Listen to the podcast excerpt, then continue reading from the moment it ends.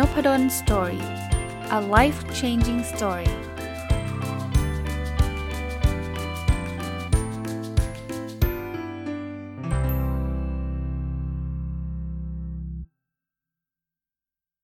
สวัสดีครับ ยินดีต้อนรับเข้าสู่นพดล Story พอดแคสต์นะครับวันนี้จะเอาหนังสืออีกเล่มหนึ่ง ตอนนี้อาจจะวนเวียนอยู่กับการเขียนการอ่านนะครับ หนังสือเล่มนี้ก็ มีหลายคนได้แชร์ใน Facebook เห็นชื่อแล้วก็คงพลาดไม่ได้นะครับ ในฐานะที่เป็นคนที่รักการเขียนนะครับ หนังสือชื่อว่าศาสตร์แห่งการเขียนที่โน้มน้าวใจได้ทุกคนนะเป็นหนังสือน่าจะแปลมาจากเกาหลีนะครับ คนเขียนคือคุณทรงซุกฮีนะครับ และคนแปลคือคุณบรวุฒิขาวเงินนะครับ ก็เขาโปรยว่าหนังสือการเขียนที่ขายดีเป็นปรากฏการณ์ในเกาหลีนะ ผมชอบนะ ต้องบอกว่าชอบนะครับ ถึงแม้ว่าจะดูพื้นฐานแล้วก็ประมาณหนึ่งนะครับแปลแปลว่าประมาณหนึ่งคือ คือมันมีประโยชน์แหละ แต่ว่าตัวเนื้อหาใจความเนี่ย ก็จะวนอยู่กับคำสี่ขั้นตอนนะครับ ที่เขาเรียกว่าโอริโอนะชื่อเหมือนขนมเลยนะครับโอริโอคือ O R E O นะฮะซึ่งแน่นอนผมคงต้องมารีวิวนะครับว่าโอริโอนี่คืออะไร เพียงแต่ว่าหนังสือเนี่ย บางคนบอกเอางั้นมันมันยาวเกินไปปะไม่ยาวหรอกครับเขากำลังใจยกตัวอย่างว่าไอโอเรโอเนี่ยมันเอาไปเขียนได้หลากหลายแบบเนาะไม่ว่าจะเป็นการเขียนเรียงความไม่ว่าจะเป็นการเขียนอะไรดีล่ะครับ เรื่องของการนำเสนอ powerpoint ในการทำงานหรืออะไรแบบนี้นะอะเรามาเริ่มต้นกันนะครับเขาเริ่มต้นความลับของการเขียนนะผู้เขียนเนี่ยผู้เขียนหนังสือเล่มนี้เนี่ยเขาเปิดคอร์สเรียนการเขียนเยอะแยะนะครับ มีคนติดตามท่านเยอะแยะเลยนะ เขาก็เริ่มต้นงี้ฮะโอเรโอเนี่ยจะเป็นแนวคิดที่จะทำให้เกิดประโยชน์หลากหลายอย่างนะครับนะตั้งแต่ว่ามันสามารถจะโน้มน้าวคนได้นะครับมันไม่ต้องเขียนเยอะเยอะเยอะเยอะยืดยาวต่างๆนะครับแล้วก็ใช้ได้ในหลากหลายสถานการณ์นะครับคราวนี้เราคงอยากจะรู้แล้วนะครับว่าโอเรโอเนี่ยมันคืออะไรนะ เริ่มต้นแบบนี้นะครับ Oreo เนี่ยมันจะเป็นตัวย่อเนาะนะครับ ตัว O ก่อนนะครับ ตัว O ก่อน O เนี่ยมาจากคำว่า opinion นะครับ opinion ที่แปลว่าความคิดเห็นนะครับ เขาแนะนำว่าเวลาเราจะเริ่มเขียนเนี่ย ซึ่งเดี๋ยวผมจะเจาะลงไปนะครับ ให้นำเสนอความเห็นที่เป็นแก่นกลางของเรื่องก่อนเลย แล้ว R นะครับ มาจากคำว่า reason หรือแปลว่าเหตุผลนะครับ ตามมาด้วยพิสูจน์ข้ออ้างด้วยเหตุผลและหลักฐานนะครับ e มาจากคำว่า example ที่แปลว่าตัวอย่างนะครับ ก็แปลว่าเราต้องมีการยกตัวอย่างเพื่อสนับสนุนสิ่งนั้น แล้วก็ตามด้วย o อีกตัวหนึ่งก็คือความเห็น ความเห็นในนี้คือการเน้นย้ำแก่นของเรื่องอีกครั้ง และยื่นข้อเสนอหรือ offer ออกมาอะก่อนจะไปถึง Oreo ในแต่ละข้อข้อนะครับ หนังสือเล่มนี้เขาเริ่มต้นบอกว่าทำไมมหาลัยชื่อดังถึงเน้นเรื่องการเขียนนะครับเขาก็พูดถึง Harvard นะครับ แล้วจริงๆ หลาย ๆ ที่เนาะ MIT หรือหลาย ๆ ที่เนี่ย ถ้าเราเคยไปสมัครเรียนในมหาลัยดัง ๆ เนี่ยเเรื่องของเอเซนะครับ หรือบทเรียงความสำคัญมาก ๆ เลยสำคัญมาก ๆ เลยนะเพราะเขาบอกว่าจริง ๆ แล้วถ้าเก่งเท่ากันหมด ซึ่งคนที่สมัคร Harvard MIT พวกนี้คะแนนเต็มหมดแหละคะแนนสอบเนี่ยเขาจะวัดกันที่ทักษะการเขียนนะรูปแบบการเขียนเนี่ยจึงเป็นรูปแบบที่เขาคิดว่ามัน มันมันถ่ายทอดหรือว่ามันแสดงความสามารถได้ดีนะครับนะคือการเขียนเนี่ยมันพัฒนาความสามารถอยู่เสร็จ7อย่างนะอันแรกก็คือความสามารถในการตั้งคำถามและโจทย์ทำให้เกิดการอภิปรายนะครับ ความสามารถอันที่ 2 คือเรียบเรียงจุดยืนของตนอย่างสมเหตุสมผลนะความสามารถที่ 3 คือพิสูจน์จุดยืนของตนหลังจากได้พิจารณาหลักฐานต่างๆ โดยครบถ้วนแล้วนะครับ อันที่4นะครับคือความสามารถในการใช้ข้อมูลที่หยิบยืมมาได้อย่างมีความรับผิดชอบและปกปิด ได้อย่างที่มาได้อย่างเนียบเนียน ปกปิดไม่ใช่ก๊อปปี้มานะ แต่ว่าเขียนมันเนียนไปกับงานเขียนของเรานะครับ อันที่5นะครับความสามารถในการนำเสนอและถ่ายทอดให้ผู้ฟังเข้าใจได้ทันที อันที่ 6 ครับ ความสามารถในการพยากรณ์ความเห็นต่าง และตอบโต้ความเห็นนั้นได้ และอันที่ 7 นะครับ คือความสามารถในการเขียนความเรียง และวิทยานิพนธ์ให้มีพลังในการโน้มน้าว อันนี้คือสิ่งที่การเขียนมันมันสามารถจะแสดงสิ่งแสดง capability ของเราแบบนี้ได้นะครับนะเพราะฉะนั้นเนี่ยข้อสรุปเขาคือเราควรจะทุ่มเทอย่างเต็มที่เนาะในการเขียนนะครับ แล้วเขาบอกว่าเรามาอยู่ในยุคที่การเขียนมีผลต่อปากท้องแล้วนะนะ คือถ้าเกิดเราเขียนไม่ดีเนี่ยบางทีธุรกิจเราก็ไปไม่รอดนะครับนะแม้กระทั่งบริษัทอย่างบริษัทหลักทรัพย์เนี่ยเขายังจ้างนักข่าวมาทำงานเลยนะคราวนี้เขาก็มาพูดถึงทักษะการเขียนนะครับเขาบอกว่าถ้าเราต้องการเขียนเพื่อธุรกิจ หรือหนังสือเล่มนี้เรียกว่าเขียนเพื่อปากท้องเนี่ยมันจะต้องมีทักษะ 7 ข้อดังต่อไปนี้นะครับ อันแรกก็คือการเขียนที่จูงใจให้ผู้อ่านคล้อยตามไปในแนวทางที่เราต้องการเนี่ยลองคิดดูนะครับ ถ้าเราสามารถจูงใจเขาได้เนี่ยโอ้โหเราจะประสบความสำเร็จขนาดไหนนะอันที่ 2 คือการเขียนที่สื่อใจความหลักได้อย่างรวดเร็วนะอันที่ 3 คือการเขียนที่นำเสนออย่างมีตรรกะนะอันที่ 4 คือการเขียนที่จูงใจผู้อ่านไปอย่างหนทางที่เราต้องการ อันที่ 5 คือการเขียนที่มีองค์ประกอบของตรรกะและเหตุผลที่ดี อันที่ 6 คือการเขียนที่น่าอ่านและอ่านง่ายเข้าใจในพริบตาเดียว และอันที่ 7 คือการเขียนเรียนรู้ ที่ได้เรียนรู้ขณะเขียนเขียนไปเรียนรู้ไปจนร่างกายคุ้นเคยอะคราวนี้เขาก็จะเริ่มต้นแล้วนะครับว่าจุดร่วมของงานเขียนที่จะช่วยดึงดูดใจเนี่ยมันมีอะไรนะครับ เขาบอกว่าโอเรโอเนี่ยแหละครับ คือสิ่งสำคัญนะโอคือการนำเสนอแกนสารของเรื่องหรือแกนเรื่องนะอา คือการอ้างเหตุผลและหลักฐานประกอบ E example เนาะคือการพิสูจน์หลักฐานนั้นๆ และ O อีกครั้งหนึ่ง opinion อีกครั้งหนึ่งนะครับ ก็คือการนำเสนอแก่นสารนะครับอะคราวนี้อลองมาเริ่มต้นนะครับเขาบอกว่าถ้าใครมีแมปอันเนี้ยมันก็จะเริ่มต้นได้ไม่ยากนักนะครับนะเวลาเริ่มต้นเนี่ยจะเริ่มยังไงนะครับอะลองมาดูนะฮะ เขาก็เอาตัวอย่างของการเขียนของวอร์เรนบัฟเฟตต์มาครับวอร์เรนบัฟเฟตต์ก็เป็นนักลงทุนผู้ยิ่งใหญ่นะครับเขาบอกว่าเขาเป็นคนเขียน letter to shareholder ด้วยตัวเองนะครับเวลาวอร์เรนบัฟเฟตต์เขียนนะเขาจะเปิดด้วยความ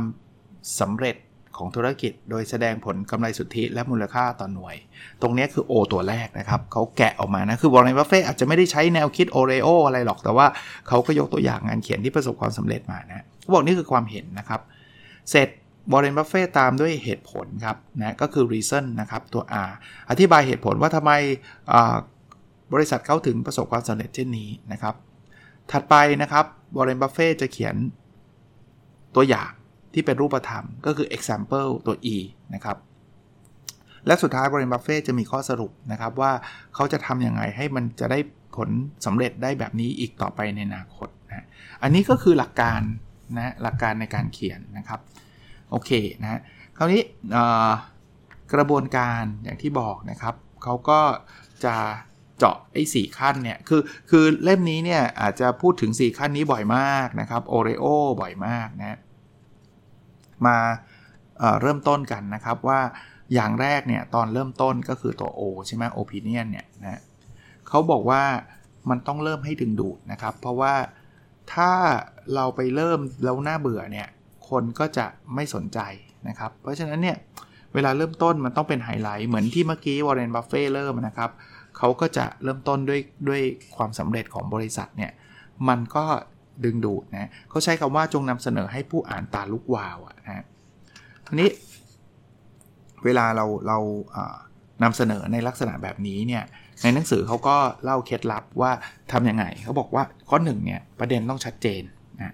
คือเราต้องบอกได้ชัดเลยว่าเราจะเขียนเรื่องอะไรยังไงนะครับ ถ้าประเด็นไม่ชัดคนอ่านจะงงนะแต่ชัดเฉยๆไม่ไม่พอนะครับนะมันต้องแปลกใหม่หรือหน้าค้นหานะแปลกใหม่หรือหน้าค้นหาเนี่ยมันคือมันต้องไม่เหมือนแบบไม่ใช่อ่านแบบทำยังไงให้เราสำเร็จอะไรเงี้ยคือมันมันธรรมดานะฮะก็ต้องใช้ภาษาหรือใช้วิธีการเขียนนะครับเขามีการยกตัวอย่าง เต็มไปหมดเลยนะครับ เช่น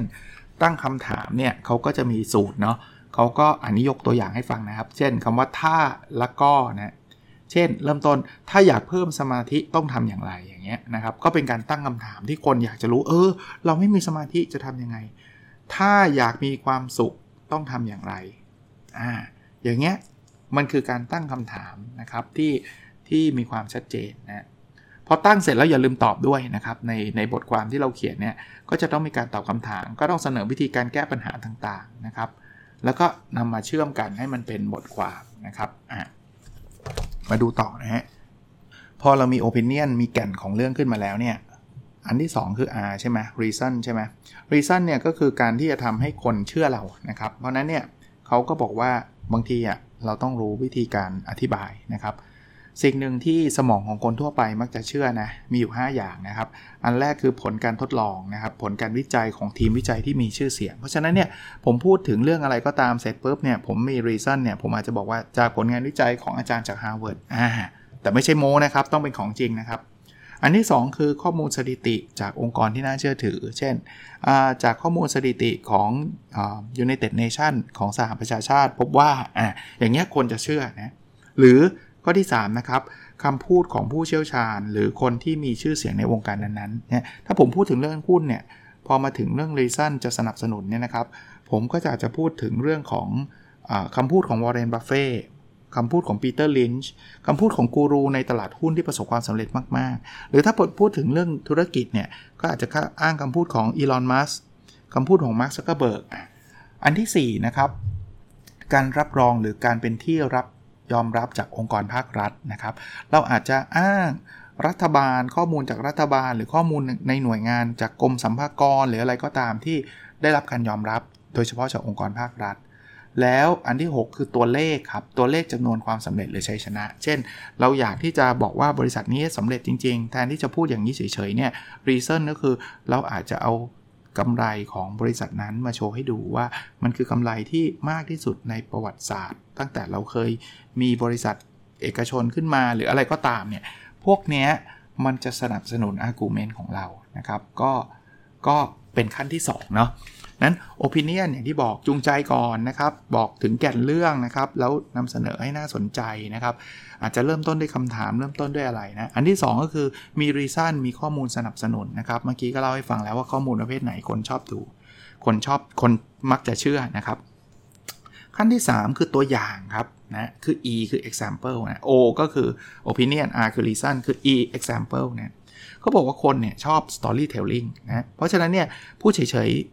เขาก็อาจจะโอเคโอเคแหละ แต่ก็ไม่อยากอ่าน เพราะฉะนั้นเนี่ยถ้าเราสามารถที่จะยกตัวอย่าง สมมุติว่าเราจะพูดถึง time management ใช่ไหมเราอาจจะบอกว่าเริ่มต้นมาว่าเราจะจะพูดถึงเรื่องนี้ time manage คุณอยากจะ manage time ไหม คุณมีปัญหาในเรื่องของการทำงานไม่ทันไหม คนสนใจละนะ แล้วเราก็จะตามด้วยอะไรครับ reason ใช่ไหมเราพบว่า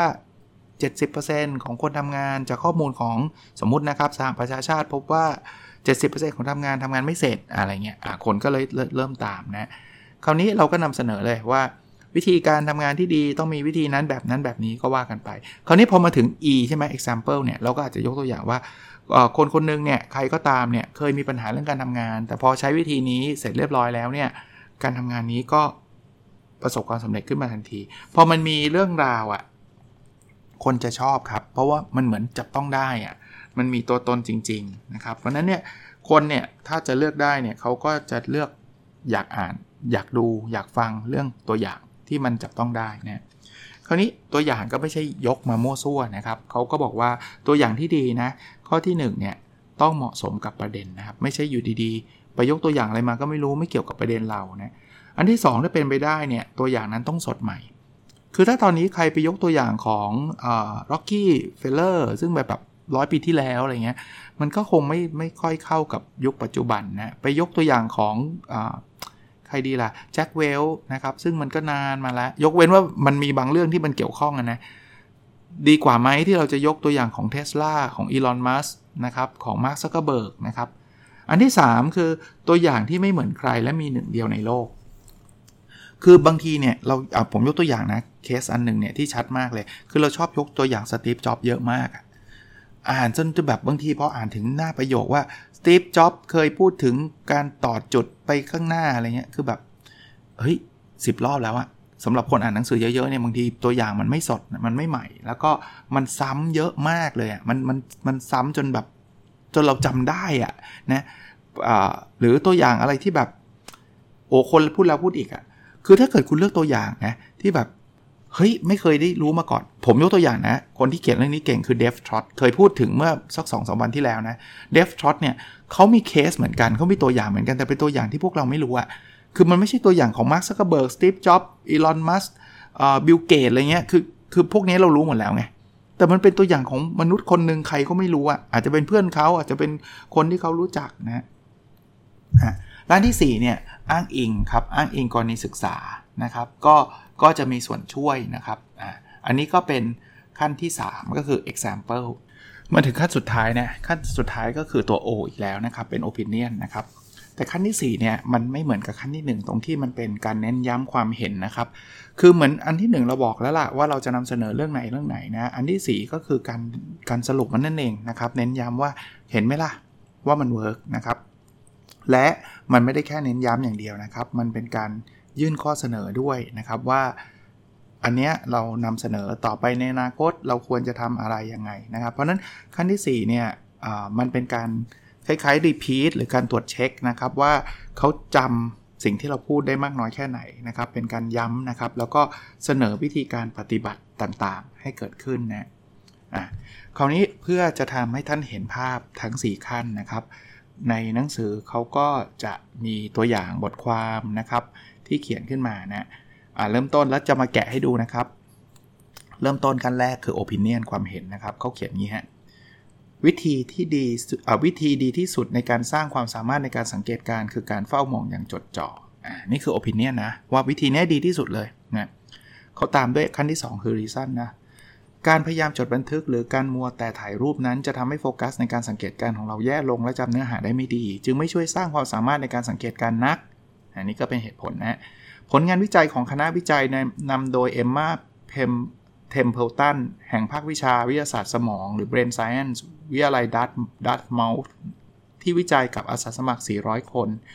พบว่าเมื่อเราทำสองสิ่งพร้อมกันสมาธิของเราจะฟุ้งซ่านและจดจำไม่ค่อยดีเห็นไหมครับ คือเขาไม่ได้พูดถึงเหตุผลเฉยๆเนาะแต่เขามีงานวิจัยแล้วมหามหาลัยดัตเมลก็คือมหาลัยที่เป็น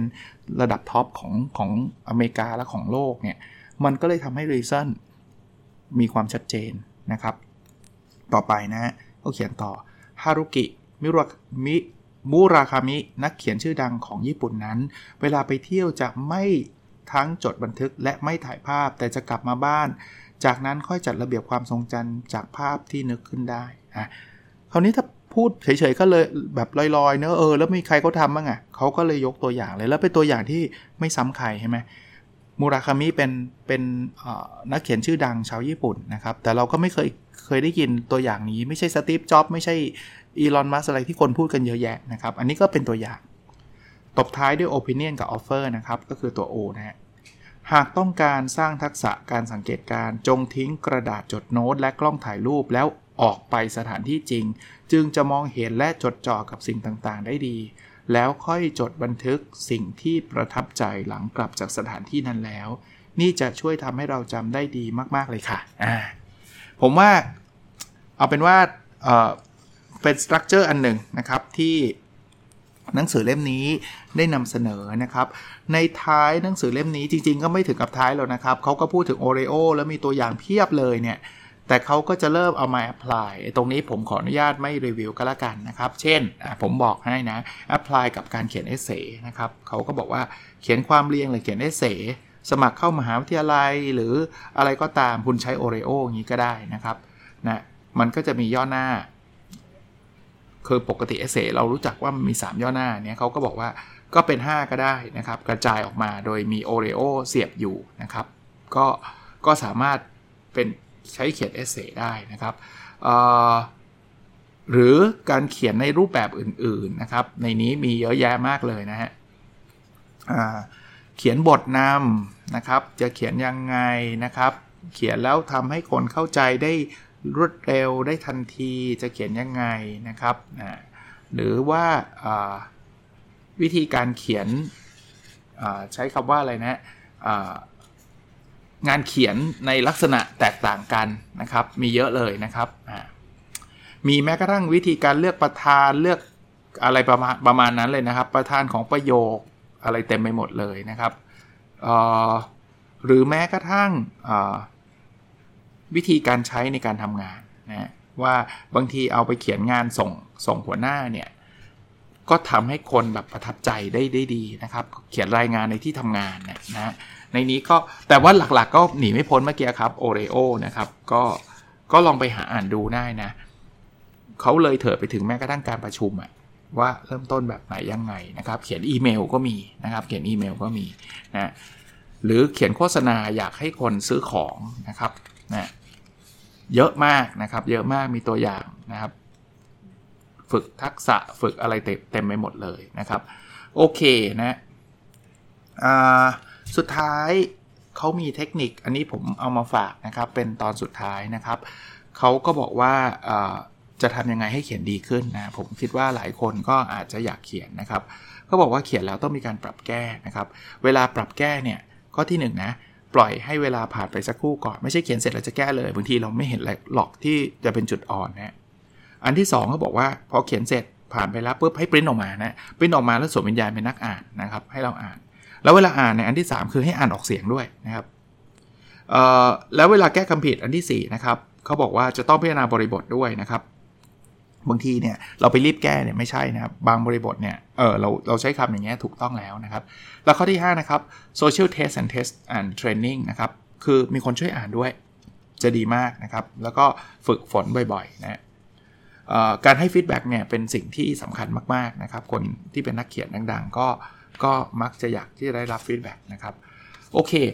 ผมว่าลองไปอ่านดูนะครับสำหรับคนที่อยากเป็นนักเขียนถามว่าเออจำเป็นไหมที่จะต้องมีแบบว่าเออเป็น OREO ทับเสมอเลย ต่อไปนี้เวลาเขียนเราจะต้องเป็น 4 ขั้นตอนอย่างนี้ opinion reason example แล้วก็ opinion and offer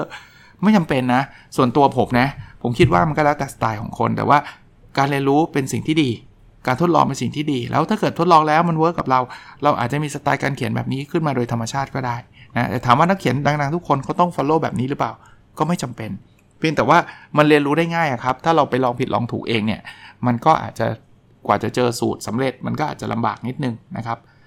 แล้วหลาย ๆคำแนะนำผมว่าก็เป็นคำแนะนำที่น่าสนใจเป็นคำแนะนำที่ดีนะครับ ก็ฝากไว้เผื่อเป็นประโยชน์สำหรับทุกคนนะครับ แล้วเราพบกันในวิดีโอถัดไปครับ สวัสดีครับ